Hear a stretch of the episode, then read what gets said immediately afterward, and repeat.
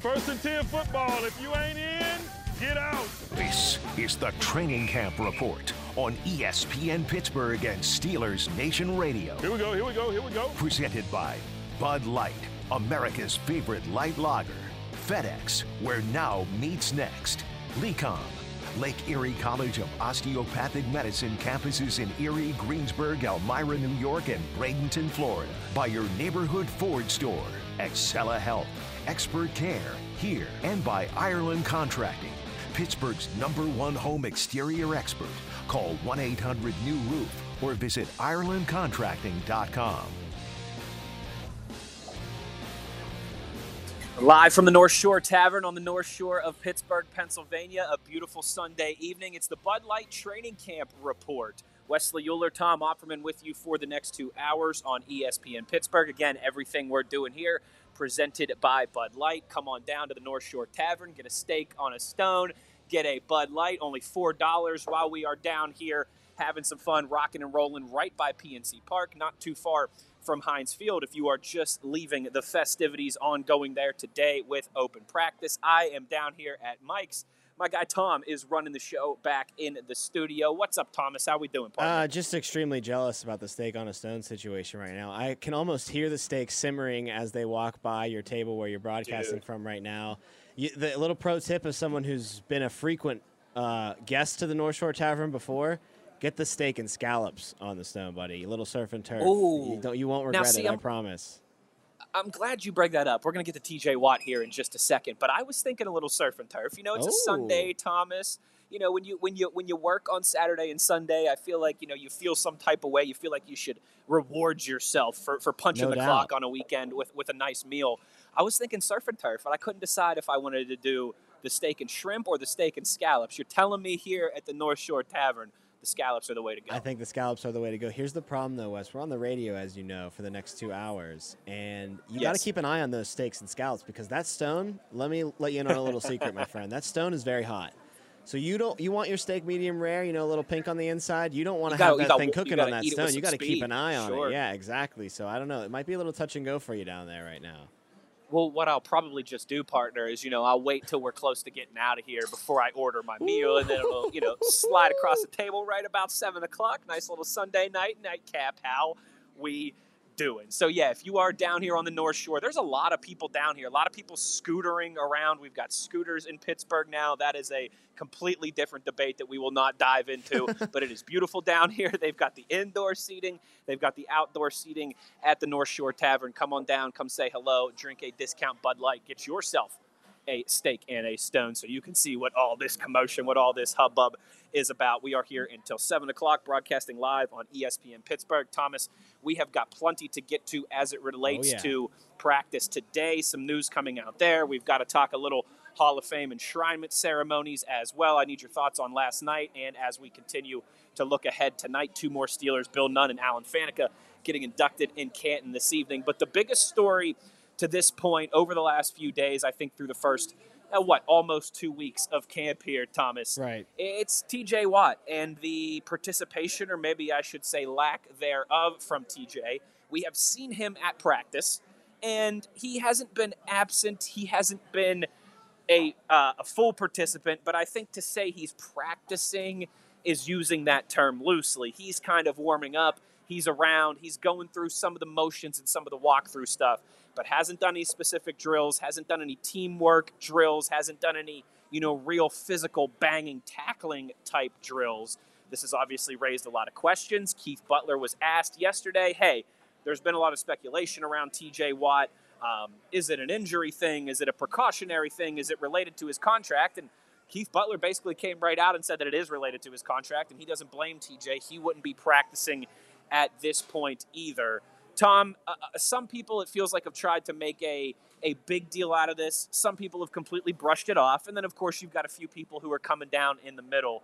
Where are you at with this entire TJ Watt thing? Do you think that this is a bad look? Are you on his side? Um, do you just think that this is part of business in 2021? That this is quite often how it goes when you have an athlete and a team and you're trying to get what will be a major contract with a lot of zeros and a lot of money attached to it over the line. Uh, Just give me kind of you know your pulse on this entire TJ Watt situation.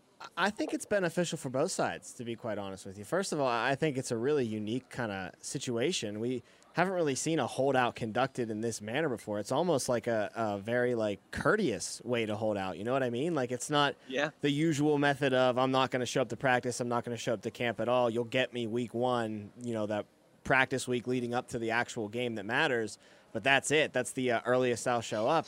Instead, TJ Watt, like you said, he reported on the first day of camp. He's been a participant for individual drills and saw Mark Kaboly tweet, you know, he was participating on the sled with his teammates in practice today. So mm-hmm. it's never in my life, I don't think I've seen someone quote unquote hold out this way. You know? Yeah. It's almost like that's the wrong term to apply to this because it's really not what he's doing. He's he's not going to be playing catch up into that week leading up to the Buffalo game because he's going to be up to speed with what the defense wants to do. He's just not putting his body on the line. And you know, as far as me saying, I think it's beneficial for both sides. I think you can't afford that guy to get hurt if you're the Pittsburgh Steelers. I know No. that they, they got a little bit of depth at that outside linebacker spot now when you bring in Melvin Ingram and, and Alex Highsmith looks like the real deal so far. But you can't have your lead dog go down uh, for an extended period of time during the season. And, you certainly don't want to have that happen in a game that doesn't count at all. So I think it works in Right. the Steelers' favor. And then, of course, for TJ Watt, it's just good business. You don't want to blow your hammy out and miss a couple weeks and then have to deal with a nagging injury throughout the entire season when you got to think about that long term security uh, of a long term contract. So I, I, think, Sure. I think Steelers fans uh, should be perfectly happy with the way things are going on. Like I said, it's kind of courteous of him. He's showing up to practice and, and going through some walkthroughs and keeping his body individually uh, in shape and ready to go for the start of the season. And then for the Steelers, they're going to have number 90 fully healthy when they go to Buffalo week one. It's, it's, uh, it's a good thing all the way around, honestly. No, I think that's well said by you. I, I, I really do. There there's no panic on my end. Um, He's not going to you forget know, how to play and I- football, you know? I mean, exactly absolutely it is it is a weird situation but it's it's almost like tj watt is erring on the side of caution as opposed to you know tom like i i'm not concerned about this I, I tj watt is not doing a, a, a to right he's not skipping No. practice and he's he's not doing sit-ups in his driveway while he's talking trash on his teammates if we get to that a point in the contract, next yeah. Right, exactly. If we get to that point in the next couple weeks, I will be concerned, obviously. But but you, I think you're right. It is a like I don't know if bizarre situation is the right way to put it, but it's almost just a different situation in the sense of it's like a uh, somebody was labeling it today a hold in. Like he's not having a hold out, he's having a hold in bad. and it is it's it's yeah it, i kind of like that honestly it works it's it's just a different situation but i think you would rather have it this way than than some of the other ways that we've seen these things play out but you mentioned the health element there i'm interested to get your take on this um, I, you know this was something that Arthur Moats was discussing earlier on our airwaves is that there is a fine line between let's keep this guy healthy we're going to hold him out we don't want to risk him when we don't need to but also knowing that TJ and any football player needs that kind of ramp up period, right? Where you get your Right. body like there's a difference obviously everyone knows this. I'm being captain obvious, but there's a difference between being in shape and being in football shape and having your body kind of calloused and ready to go for the rigors of what is now a 17 game NFL season. Is there any concern in your mind because we've seen this? You know, we saw it with Lev Bell when he was having some holdout stuff. And again, TJ's is different. He's out there. But is there any concern in your mind? We've seen a lot of instances in the NFL in recent history over the last five years, seven years, 10 years, whatever it may be, where guys hold out, guys aren't complete participants, and then when they come back, they end up picking up some soft tissue issues, injuries, um, something nagging, right? Maybe a hamstring or a quad, something like that. Any concern in your mind that it could go the opposite way, right? Where where it's Yeah. fine now, but if we get to the point, it's it's five weeks from today, Tom, when the Steelers open up their season up in Buffalo. You know, if we get to the point three, four weeks from now, and TJ's still not doing much, do you have any concerns that that could, you know, that pendulum could kind of flip? That all of a sudden you'd be worried that he hasn't gotten enough work in, and he could be susceptible to to some of those soft tissue, some of those small minor things early on in the Uh, year. oh, absolutely. That's a constant worry right now. And you know, you said you weren't worried about the overall situation, but the thing you just laid out really could be the only thing that's in the back of your head, kind of looming large like a rain Yeah. cloud.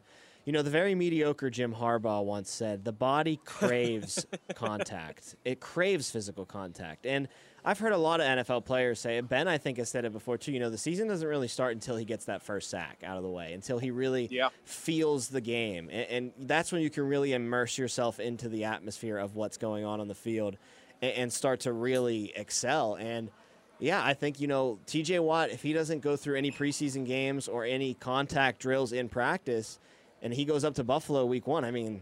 That left tackle, that right tackle for the Bills isn't going to take it easy Oh. on TJ Watt at all. And he's going to be seeing double teams right from the jump because, let's be honest, although he's been looking like a beast so far, they're not going to respect Alex Highsmith right out of the gate. Eh, how could you when you have such a monster in number 90 on the other side? So he's going to get a ton of attention right out of the gate. And yeah, you know, you just never know how your body's going to react to actually getting that, like you said, football, it being in football shape and getting that actual contact for the first right. time. And I think the injury that you speculated could happen was the perfect one. A little soft tissue damage, maybe some bruising, you know, nothing that's going to keep him out, but something that, you know, maybe he's got a bruised pec and all of a sudden it hurts to swim a little bit in the next game, you know? Sure, sure. No, you know what that that's well stated, and that is again, like you said, even though we're feeling better about the Steelers at the edge rusher position, uh, adding Melvin Ingram, we all have high hopes. Yeah, there's some Alex security Highsmith. there now, at least. There is, but you still, I mean, T.J. Watt. Let's not kid ourselves. He's the straw that stirs that drink. He's the guy that's been a NFL Defensive Player of the Year finalist, two straight years runner-up last year. Uh, there's a reason why he has himself in position to become the highest No paid doubt. defensive player in the NFL, which would make him. I mean, granted, you know, this will get broken in another year or so, but it would make him the highest paid player in the history, defensive football player in the history of the National Football League. right, until Pretty next crazy year, like you say. said. pretty crazy to say. And then yeah, and then the next year some some young edge rusher will break it. Some you know some Nick Yeah. Bosa, some Chase Young will get a contract that'll be worth a few million dollars more just with the salary cap and with how inflation works. But that is where T.J. Watt has positioned himself, and that is why this is such an interesting debate. Okay, Tom Opperman.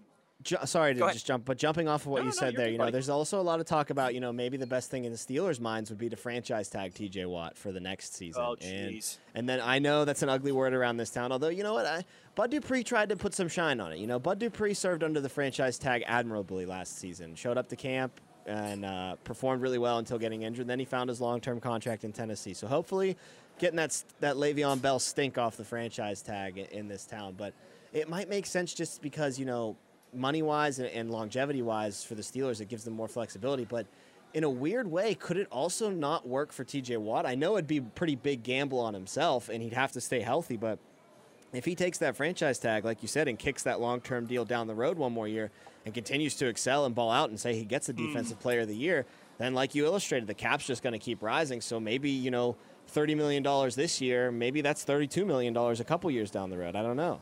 It, it'd be a huge know, risk and he'd bet a- on himself, but it might be a gamble worth taking if you really trust your health and that, you know, you're just entering your prime and not about to level off. Now, now that is a heck of a, uh, a cost risk assessment by you there, Thomas. Um, I, you know what? That's I mean that's an interesting question. It really is. You're right. We kind of had PTSD with the with the franchise tag stuff and some of the things that happened with Lev Bell, and then seeing what happened to Bud Dupree last year on that deal. Now, granted, fortunately, it still worked out well for Yeah. Bud, and he got paid like he should have to go down to Music City in Tennessee. I just, Tom, you're a married man. You got married recently Ah, over the yes. summer. Uh, I'm a married man.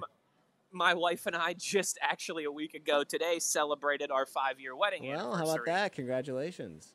Thanks, buddy. Uh, a little little little shameless plug there for for me just being a nice old husband. Um, Tom, when you and I, you know, when when we were with our ladies, when we were in that phase of dating, when we wanted to get married, uh, uh, we we you you didn't approach Emma, I don't think, and you said, "Hey, babe, you know, I, I really think you're the one, but let's take one more year here, all right, and then we'll see how things are going to go." You put a ring on that finger, just like I did with Morgan. When you when you know that it's you, you've got the partner that you want to dance with, I I think it's I think it's time to get out on the dance floor and make this thing happen. I I understand what you're saying and how it could honestly in the long run it could end up, you know, TJ could make a few extra million dollars. But I think of what he's done on his rookie contract, even more so, Tom, he's a first round draft pick, so he was not making chump change. But it's not like he was a top ten pick, right? It- It's not like he was making Devin Bush money on his rookie deal. No question. I just think, I just think for a guy that checks all the boxes on the field, checks all the boxes off the field, there's no concerns there. Um, he has been relatively healthy. It's not like you worry about him falling apart. In fact, if you were going to tell me one of two things is going to happen, that like he's going to get worse or more injured, or he's going to get even a little bit better, I would go with he's going to get even a little bit better. I just think you, you got to take care of your people. And it feels like right now, as you start to look around, and Ben Roethlisberger is, you know, on the 17th or 18th green of his career, and Cam Hayward is now the second maybe. longest. No, hey, we're all going to the 19th green hey. of the North Shore Tavern. Um, I just feel like you, you've got to look to that next generation. You know, it's kind of, we'll talk about this, but it's kind of like what Troy Polamalu was talking about in the Steeler culture and the history of wearing the black and gold and how you pass that thing down from one to another. You know, Ben Roethlisberger, Cam Heyward, even Joe Haden, while he wasn't, you know, drafted and, and developed here, a guy who's really feels like part of this core and part of this leadership group right now. Like those guys are only going to be around so much longer, and it feels like the two ironclad guys you have right now going into the next era of Steelers football are T.J. Watt and Minkah Fitzpatrick. Like they feel like no-brainer, slam dunk um, guys that are going to be here for the next five, six, seven years. I, I would just take care of that guy sooner rather than later. Yeah, because like you just said, you're going to have to take care of Minkah too, and you're going to want to take care of Minkah. I mean, those are two guys that you definitely want to hitch your wagon to for the post Ben era. I mean, think about a perfect way to keep Steelers fan base interested in Steelers football. Then, even though you're trying to you know find your way with a new quarterback, Right. and you're probably going to have to go Right. through a lot of years of mediocrity offensively, is hey, at least them Steelers can still play some defense down there. You know what I Hey, mean? you Yeah, say I got mean- an all pro Eh, linebacker yeah, I mean, at least there. they're not putting up too many points on them Pittsburgh Steelers when they come down to Heinz Field. But you know that's something you know you're not gonna uh, something that I heard recently is with the Steelers this year. Even even if Ben is terrible, when you have a good defense, you're only gonna have a floor of how bad you can be. And like seven wins, 100%. eight wins is probably the 100%. lowest they can get to. And I think that's kind of what the Steelers are going to look for post Ben. You know, they're not a team that wants to really bottom out and get those really high draft picks. I know they did that for Ben Roethlisberger, but if they have it their way, I would imagine that they'd try to be competitive immediately and not try to tank. And to do that would be to sign the two faces of your defense once, of course, Cam Heyward decides to hang it up. sign the two faces of your defense. Hopefully, Najee Harris is that dude. Hopefully, he'll be in the backfield. You know, he'll be in the backfield. Um, you know, Marshawn Lynch or Todd Gurley style to work in your next quarterback. Um, you revamping the offensive line right now. Yeah, absolutely. I think it's it's easy to connect those dots. Um, but you got to get TJ Watt's contract over the line to, to kind of put the, the icing on that cake. I know we're up against it here, Tom. Before we go to break, uh, last one is there a point where, like, you know, Moats and I always do this thing on the Steelers Blitz. We call it the CCWP meter, right? Calm, concerned, worried, or panicked. And right now, I'm, I'm calm with TJ Watt. I'm not even concerned. I'm Oh. calm. But but at what point do you start to move up that scale, right? If, if we're sitting here two weeks from now and, and there's still nothing done, if it's a week, if it's three, like, do you have a point in your mind where you would say, okay, if we get to this point and there's been no contract announcement and he's still not a full practice participant, then I would start to get a little concerned. Uh, see, I don't know. I think I'd be calm all the way through. I, I get that we just illustrated that if he doesn't participate at all in practices or any preseason action, you know, he might have some lingering injuries that pop up, just getting thrown right into game action. But then on the other side of that coin, I'm sitting here thinking, you know, just last year in 2020, they were dropped right into game action week one, and TJ True. Watt had an absolute baller season. Now, of course, the opponents that he was going up against were in the same boat. This year would be different. He'd be going up against guys that have been playing football for a month before he got dropped in. But I think I'd be calm all the way through this preseason because I I don't think he wouldn't play in a game or practice during the regular season. Right, That's right. just not in his DNA. So, look, I, I think concerned as far as his long term future with the team, then I might be a little concerned there. But as far as his play this year and what we're looking at if we just have 2021 in a vacuum, man, I'd be calm no matter what happens with this contract or this holdout or hold in for training camp. I, I don't think there's anything that can happen with TJ Watt this year that'll make me be anywhere move from that calm spot on that meter at all. Tom Opperman, Wesley Euler. It is the Bud Light Training Camp Report live from the North Shore Tavern on the North Shore of a beautiful Mm. Pittsburgh, Pennsylvania. Hanging out on a Sunday evening, folks. Come on down, get yourself uh, something to eat, a Bud Light. They are on special up until 7 o'clock as long as we are here. More conversation to be had when we return on the other side. It's the Bud Light Training Camp Report on ESPN Pittsburgh. This is the Training Camp Report on ESPN Pittsburgh and Steelers Nation Radio. Presented by Bud Light, America's favorite light lager. FedEx, where now meets next. Lecom, Lake Erie College of Osteopathic Medicine campuses in Erie, Greensburg, Elmira, New York, and Bradenton, Florida. By your neighborhood Ford store. Excela Health, expert care here, and by Ireland Contracting, Pittsburgh's number one home exterior expert. Call 1 800 New Roof or visit IrelandContracting.com. It's the Bud Light Training Camp report live from the North Shore Tavern on the North Shore of Pittsburgh, Pennsylvania. Hanging out on a Sunday. Wesley Euler, Tom Opperman with me. If you are not familiar with the North Shore Tavern, well, what's the matter with you, you knuckleheads? But we are right on the corner, uh, what would be the third base corner of PNC Park, right across from the Clemente Bridge. It's a beautiful Sunday afternoon. It is a beautiful day for uh, a, a, cold one here at the tavern after training camp.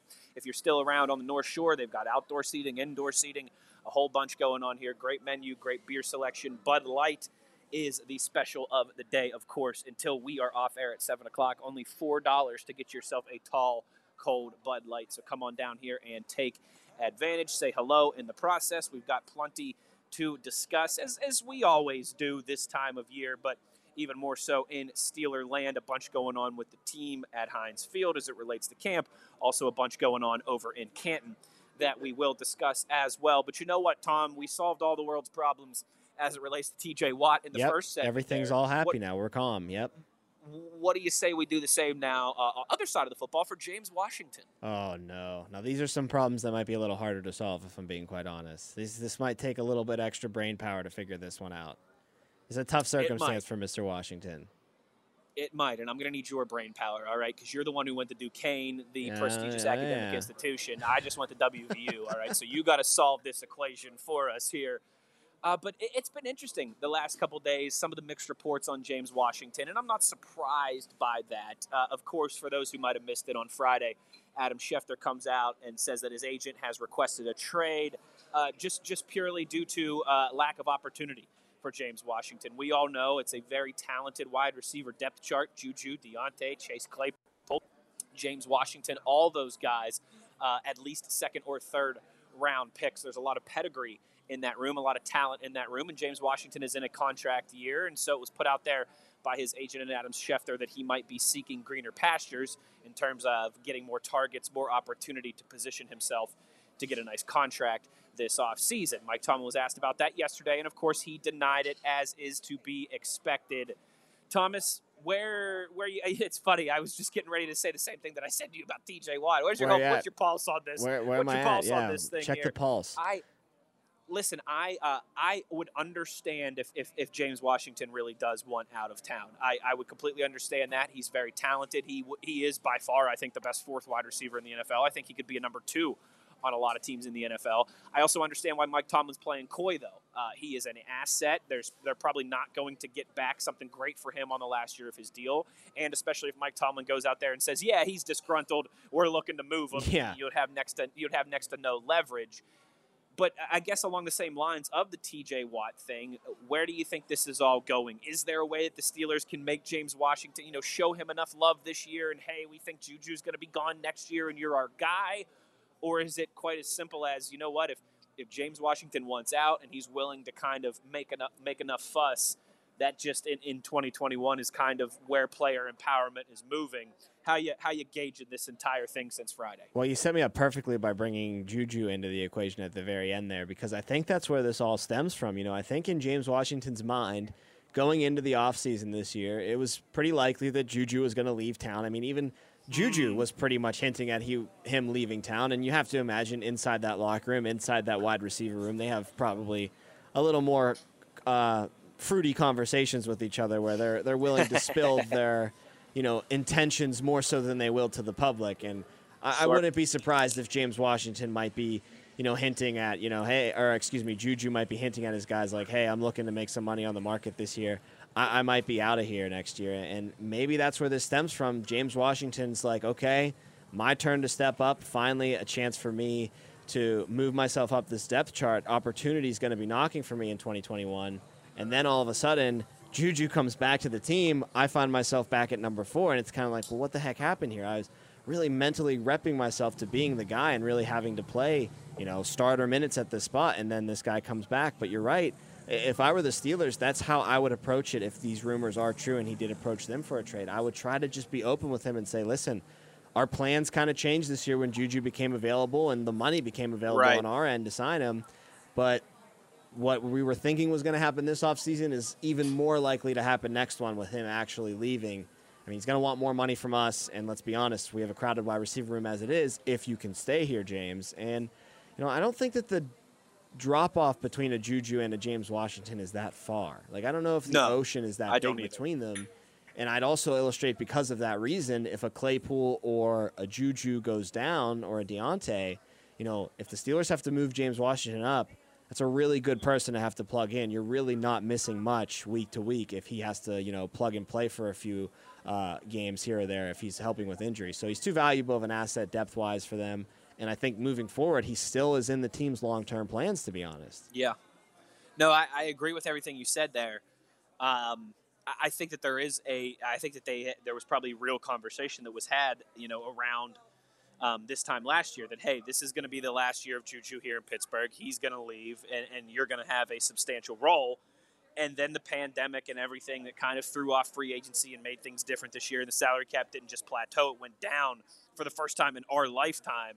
Um, you combine that too with just the outstanding rookie season that Chase Claypool had. I don't think anybody, even those who were the most optimistic amongst him, uh, predicted that Chase would score 13 touchdowns No. his rookie season. Four in one game, mind you. I mean, exactly. Although, although you know, we, we did talk to a Notre Dame reporter on SNR before the season who said that he expected Chase Claypool to be a finalist for Rookie of the Year. Of so our buddy Tom did. Lloyd did call it, but Of other than Tom. Lloyd, nobody expected that from Chase Claypool his rookie season. I- think all of those are valid conversations to have with James Washington, and I think that's all fair to lay out in front of him. But still, if, if for him, Tom, if it comes down to positioning himself, jockeying himself to get a payday after this season, that's probably not going to matter to him, right? Because he's going to think, all right, even if you stash me and, and I'm the guy going forward, you're not going to pay me what I could make if I go somewhere and I'm the number two wide receiver this year and I have 100 targets and, you know, eight or 900 yards receiving and, and a handful of touchdowns. That to me becomes the question is how much is it really for James Washington about positioning himself to cash in on this next deal versus how much he would like to have a role with the Pittsburgh Steelers. Right. If it's not cashing in on this deal, if he stays in Pittsburgh as a fourth receiver this year and then maybe expands his role next year, he's looking at two deals from now being the the time whenever he can cash exactly. in. and then all of a sudden he's 30 years old. Right, so the money's going to be less at that point anyway, just because you know who knows how long you're going to last at the receiver position at that age. There's a part of me too with this whole thing. If if the rumors are true, and this could be just Rosenhaus doing the Rosenhaus thing, and like Correct. you said, trying to get his client paid because that gets Rosenhaus paid. But and I'm sure Rosenhaus is a little disappointed with what Washington's been treated like in the NFL. Not that he's been treated poorly by the Steelers, but you know. When you're an agent, you expect Not a little more out of your second round as you would pick. You know what I mean? second round pick. Right, like Yeah. when Not as much opportunity for a, a Biletnikoff winner second round pick. Yeah, exactly. Like Biletnikoff, when Rosenhaus signing this dude out of school, he thinks he's going to be a pretty good moneymaker, and he hasn't been so far. So he's definitely trying to make a move in that aspect. But say it is true, and James Washington himself did go in and approach the team, and he was like, "Look, I'm just not really happy with my playing time. You know, I, I- think I deserve more opportunity." There's a part of me that says, you know, uh, uh, it's a it's a coach's duty to look at him and not be mean about it, although it depends on your coaching style, but just be like, "Look." there's a part of this that's you to blame for not getting as much opportunity as you're getting. Look, I mean, Diontae Johnson had a lot of trouble with drops last season, and you didn't really separate yourself from him either. I mean, of course, you played well in some games, but it's not exactly like you've been banging on the table, forcing our hand to play you, uh, James. So Right. Uh, I I do understand that maybe if you had more opportunity, yeah, you could show some things. But at the same time, we're not seeing when we do get the opportunity to see you, we're not seeing enough to say, look, we want Diontae Johnson to be in our plans, but number 13 is just playing too well. There's no way we can avoid putting him on the field. So there's a part of me that's also like, if you're going to approach a team and say you're mad about your playing time or your opportunities and, and demand a trade, you, you have to look internally and say to yourself, uh, I know there's some three pretty good guys ahead of me on this depth chart, but have some pride and try to at least beat them out. You know what I mean? I mean, that's at least what in my shoes I would think, I would hope I would act in that situation. You got to look and, and put a little bit of the blame on yourself as well. I do agree with that. Um, I wonder too how much, though, from his standpoint, is related to what happened down the stretch last year. And, and, what I mean by that, where I'm going with this for those who, who might not be picking up what I'm putting down.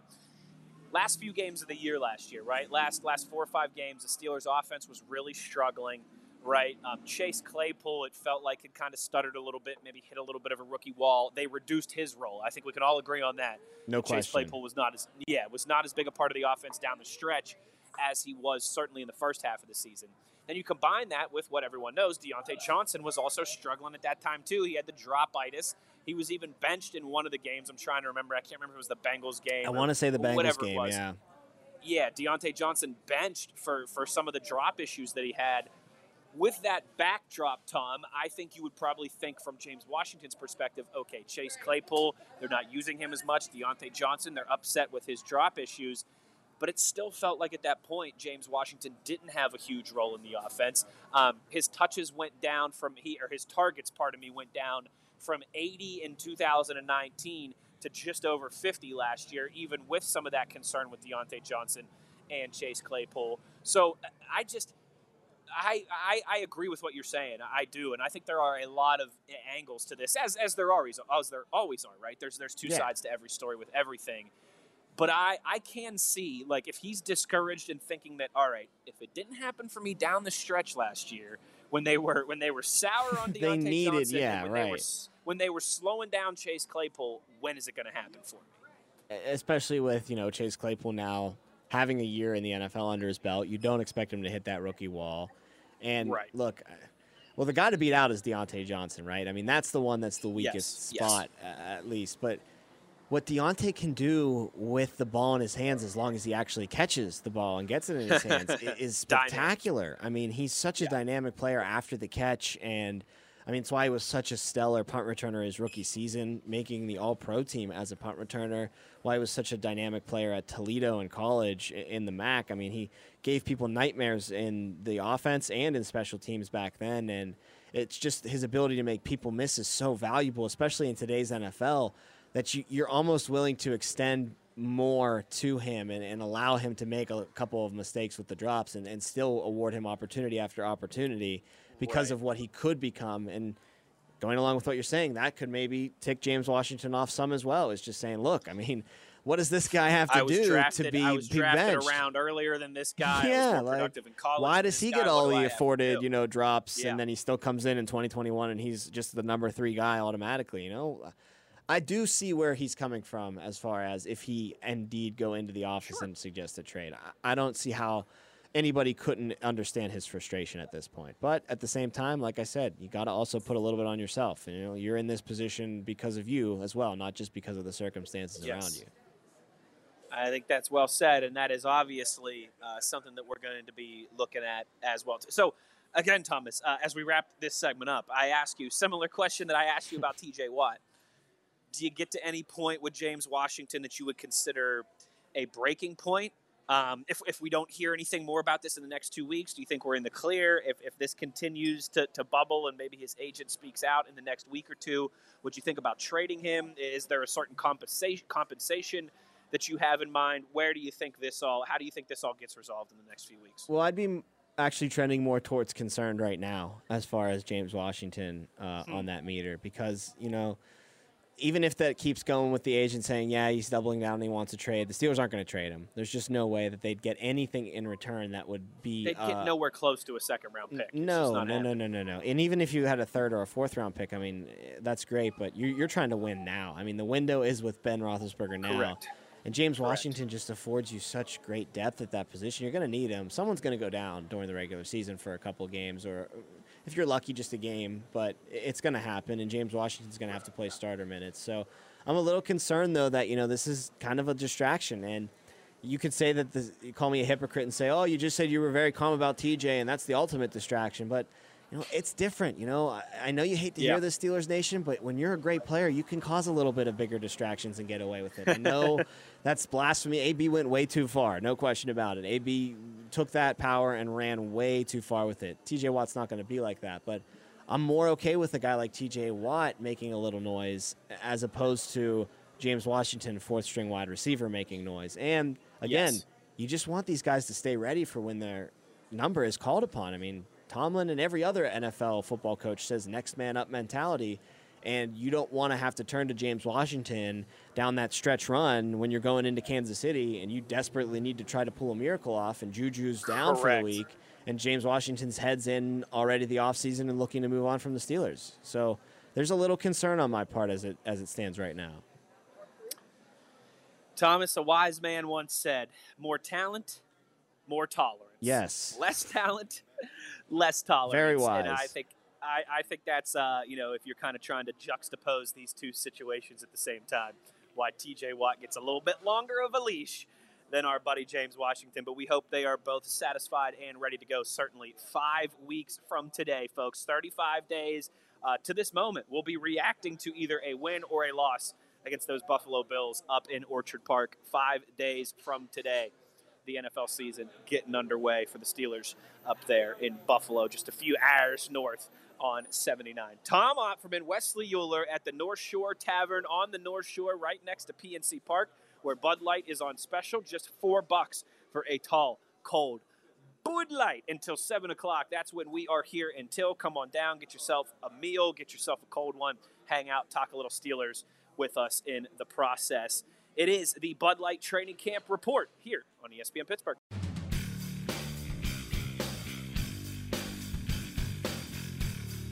It's the Training Camp Report on ESPN Pittsburgh and Steelers Nation Radio.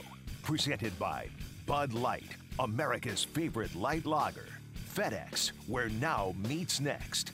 Lecom, Lake Erie College of Osteopathic Medicine campuses in Erie, Greensburg, Elmira, New York, and Bradenton, Florida. By your neighborhood Ford store. Excela Health, expert care here. And by Ireland Contracting. Pittsburgh's number one home exterior expert. Call 1 800 New Roof or visit IrelandContracting.com. No better place to be in Pittsburgh right now than the North Shore Tavern. It is beautiful. The garage, the windows are open. You can see the Clemente Bridge down the street, PNC Park right in front of us as well. Bud Light is on special. It is the Bud Light Training Camp Report here from the North Shore Tavern. Wesley Euler, Tom Opperman having some fun on a Sunday night. Sunday fun day. Still some time to get down here, get yourself a delicious meal, get some Bud Light on special, and keep away those Sunday scaries. Are, are you a Sunday scary guy, Tom? I- I do get some Sunday scaries. Um, Me too. I hate to admit that because we kind of work in an industry where sometimes, you know, Mondays aren't exactly like everybody else's Mondays. You know, eh, right. peeling the curtain back, you know, if I don't have to do much for Steelers coverage or anything else, I don't have to come in to do Mark Madden show until like two in the afternoon at some point. So Right. it can be real peachy. But you know, you know what, Wes? A lot of people don't understand. There's a lot of groundwork that goes in before you actually get in to do. Oh, for sure, lad. Here. So yeah, I definitely am a big Sunday scary guy. I'm not feeling them right now though. All the days kind of blend together in training camp. But I mean, I work. I uh, and I we both have worked all weekend long. It's basically been just. Was gonna say- for us. Like, one one thing that I do like about working Saturdays and Sundays is that you don't get that same Sunday like existential dread feeling no question. when when you're just when you're just working the whole weekend anyways. So we for that training camp we are thankful. There was some big news coming out of training camp today, Tom. I don't even know if maybe big news is the wrong way to word it, but a pretty big statement from head coach Mike Tomlin. Uh, no holding back in his post-practice press conference. Uh, we've talked about you know the T.J. Watt saga and, and with his contract and will he practice? Will he not practice? Are they going to get that deal over the line? That has been a, a big chunk of the training camp conversation. But coming into training camp 2021, uh, the biggest thing that we were talking about in Steelers land was the offensive line. How we feel really good about the defense. We feel really good about Najee Harris. If we can get the offensive line sorted, that this offense can be much better than last year, and of course, much less one dimensional and predictable than they were down the stretch. Uh, Kevin Dotson was one of those pieces of the offensive line that we were calm and confident about Thomas. He was coming into his second year. He showed some flashes his freshman season, his rookie year.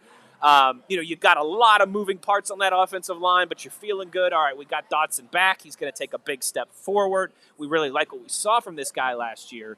That comes into camp, and all of a sudden, he's limited in participation. Even when he is participating out there, he has not been with the first team offensive line. And so that has, you know, raised some eyebrows, raised some questions. Today after practice, Joe Rutter asked Mike Tomlin directly, hey, what's going on with Dotson? Why is he working with the second team? Why isn't he taking any snaps with the starters? And Mike Tomlin uh, spared no punches here. He said, and I quote, he has done nothing to earn first team reps. What are we talking about? He's a second year guy who hasn't worked. End quote. My goodness, Tom, that is when you're feeling good about your guy, and all right, we need him to be a stalwart on the interior offensive line. And Kevin Dotson feels like the future of this offensive line as they chart a new path and a lot of new faces. Yikes, buddy! That's not necessarily a glowing endorsement from your head coach. No, that's that's Scorcher as far as Mike Tomlin's concerned. A guy who we know plays his cards pretty close to his chest, and when he wants to say something like that, he's doing it on purpose. So they obviously feel like nothing they're saying to get through to Dotson is working. So they got to they got to take it out into the public eye now and let the world know. Listen, the reason why he's not there. It's not an injury thing. It's not a bringing him up to speed thing. He's just not there as far as his level of play is concerned. And that's forced their hand to put Rashad Coward in that guard spot, and that's a spot that I do not want to be in. Is having Coward to have to play Yeah. in that position. Bit interesting to me that it seems like they're going with Coward on that spot. You know, maybe I would think a Finney would be more appropriate. a Yeah, he's been banged more- up too. That's the only That's problem. true. And then of course, you know, you don't know what you're doing with Hassenauer yet because you can't say Kendrick Green's the starting center. But I would like Hassenauer to be the backup for that guard depth as well. But anyway, that's a, that's a whole different um, topic. When it comes to Kevin Dotson, look, there was talk in the offseason that he wasn't doing the best as far as what the Steelers wanted him to be doing in the offseason. And it's starting Right. to translate over into Yeah. camp where you're seeing that same thing with them is they're not pleased with his work and they're not pleased with where he's at. And it's very concerning, man, because like you said, uh, this is a guy that we had high hopes on. It's strange, you know. The Steelers' line was really well, doing really well early in the season last year when he was starting for DeCastro, to the point where a lot of people Yes. were calling for him to play more, and he Yes. didn't down the stretch of the season. So I- there might be some friction going back to that point with the Steelers and this guy, as far as how they view him as opposed to the public eye. Yeah, no, that's a great point by you, and it just seemed like it's been um, it's been bubbling a little Right. bit on the surface. It goes back to training camp, right? Too. I mean, you you just touched on it. There was those reports made during training camp that the Steelers were upset with Kevin Dotson with what he did this offseason, that they didn't think he came back into camp in good enough shape. And then Kevin Dotson responded by posting all kinds of workout videos on his TikTok and on his Instagram. The but classic you know what? move, It- yeah. it, in hi- it is the classic move, right? And I can just hear Arthur Moats in the background. It's the NFL. Everybody works out. I don't care. but the Steelers did a really good job to downplay that during minicamp. But now all of a sudden it seems like it's gone in the opposite direction, and that is another one of those Tom. You know, during minicamp, it's a little bit all right. You know what? We'll kid gloves with this young man. We'll hope that he comes back in another month, uh, more ready to go in a better place. And then all of a sudden he doesn't. Uh, it's just this would it'd be one thing, right? If all of a sudden Kevin Dotson was, you know, there was some some smoke around his name and some talk of, you know, uh, some disappointment, whatever it might be. But like you just kind of laid out for us, man. This this is nothing new. This dates back to to over the summer and to maybe even the end of last season. Man, I, I got to be honest. You got to get a little closer to hitting the panic with him, right? At this oh, point. Oh, I- I- jeez. I I'm mean, at W. I'm at a, on the CCWP meter. I'm at worried. I'm at a W. because it's getting. I know we still have a long way to go. I mean, this this is technically when training camp should be picking up and the preseason starting for the Steelers. They were just one of the Yes. two unlucky or lucky, whatever your point of view is, teams that had to play the extra week and play the extra game. So uh, it's going to be interesting to see where we go from here with him because as things start to ramp up and they start to really start focusing for Buffalo, if he's not able to get up to speed and, and beat out Rashad freaking Coward, I mean, no offense Ugh. to him, but like, if you can't beat that dude out, then we got a lot of problems here. we got And- problems. yeah. uh, And, again, not to say maybe when BJ Finney's healthy, that's the guy that they end up going with, which would make me feel a little bit more Sure, comfortable with the sure. line. But I mean, we were putting all of our eggs in this Kevin Dotson back bracket. I mean, uh, We on really mi- were. On mine and Jacob Rex show, Steeler Standard, we were doing, you know, guys who we think could become first year, uh, first time Pro Bowlers this season for the Steelers. And Kevin Dotson was the one on my list for offense that I thought this guy has all the tools Yeah. and was honestly playing like a Pro Bowler in the four games he had to start before DeCastro came back last year. I think he's going to hit the ground running this year, and he's going to crown himself a Pro Bowler in just the second year. And now here we are, uh, two weeks into Steelers camp, three preseason games until the season starts. What do you said? 35 days until we go up to Buffalo. to 35 play the days, five weeks to the day when the Steelers open up against the Bills. And we got left guard problems. And this is the spot that we didn't think we were going to have any problems at. You know, we're worried about the Yep. tackles breaking in Chuks and Banner. We're worried about breaking in the new center. Trey Turner and Dotson at the guard spots were supposed to be the ones that you're sure about. And, and to be quite honest, Trey Turner coming off that injury, Dotson, and I think you said this at the beginning of the segment, was the one you were the most comfortable with. And he's the You one really that's were. the furthest behind. So very I mean, like, concerned. think Very about it, close right? to- Like- very close to panic for me. Yeah, DeCastro and Pouncey are gone. Zach Banner's coming off a major injury himself. Chuks has been moved to the other side. Trey Turner coming off an injury in a down season. You're going to have eh, either a guy in J.C. Hassenauer or B.J. Finney who have kind of bounced around and been a little bit of journeyman or, or backup guys, or a rookie third round pick Kendrick Green as your as your starting Right. center man, there, I think to say, Tom, you're right. Like to say that there was high hopes with Kevin Dotson would probably be putting it lightly. Like that would probably be underselling it. It was like, all right, well, this guy's going to be our next Ramon Foster, our next David DeCastro. He's going to be our next stalwart interior offensive lineman. We'll work everything around him. And now all of a sudden it's been a lot of Rashad Coward. And like you said, I don't I don't mean to poo-poo that guy. And he has honestly looked pretty good from what I've seen. But it just felt like so much Tom, like in the offseason, around the draft, around OTAs and minicamp and stuff, so much of the optimism with this offensive line, I feel like centered around two things. One, David DeCastro rounding back into David DeCastro form. Right. And two, Kevin Dotson taking that next step forward in his career. and now David DeCastro was released and Kevin Dotson looks like he's plateauing. Not good. And we still don't know what the deal is with Dave, right? I mean, I guess he's a free agent, but no one seems to be. He is he is. I, I checked last week. He is still listed in the free agent database. He's just Yeah. going to end up retiring. But you're right. I mean, those were the two things that we were sitting here. You know, once 2020 ended and Pounce decided to retire, it was like, well, at least we got our guards figured out. And then it's just been nothing but a curveball after curveball at that position. Oh. Steelers did a pretty good job hitting the first curveball, going out and getting a guy like Trey Turner. I think that's a pretty underrated signing. That as long as his knees Agreed. hold up, he's going to be a pretty damn good player on that line. He's going to help hold things together for that team. He'll be the Agreed. most veteran presence, although he hasn't put a snap in a Steeler uniform. The guy's been to three Pro Bowls before, played a lot of time in Carolina and just with the Chargers last year. So he's got veteran experience there. So I think that's a really underrated signing. But once you hit that curveball, the second one's thrown on the other side, and I just don't know how you hit this one. There's not another Trey Turner that you can go out there and get. You got to figure it out in house, and your in house options ain't that great.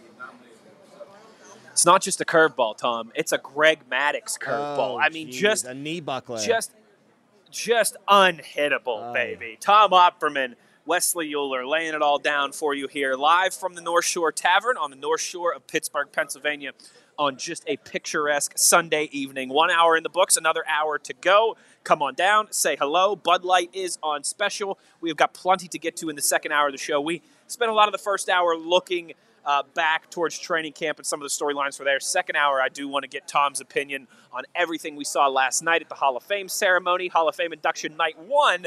And we'll look ahead to night two as well uh, as we anticipate Bill Nunn and Alan Faneca going uh, and getting their enshrinement in Canton this evening. We'll also hear from Alan Faneca in hour number two as well. So don't go anywhere. It's the Bud Light Training Camp Report live from the North Shore Tavern on ESPN Pittsburgh.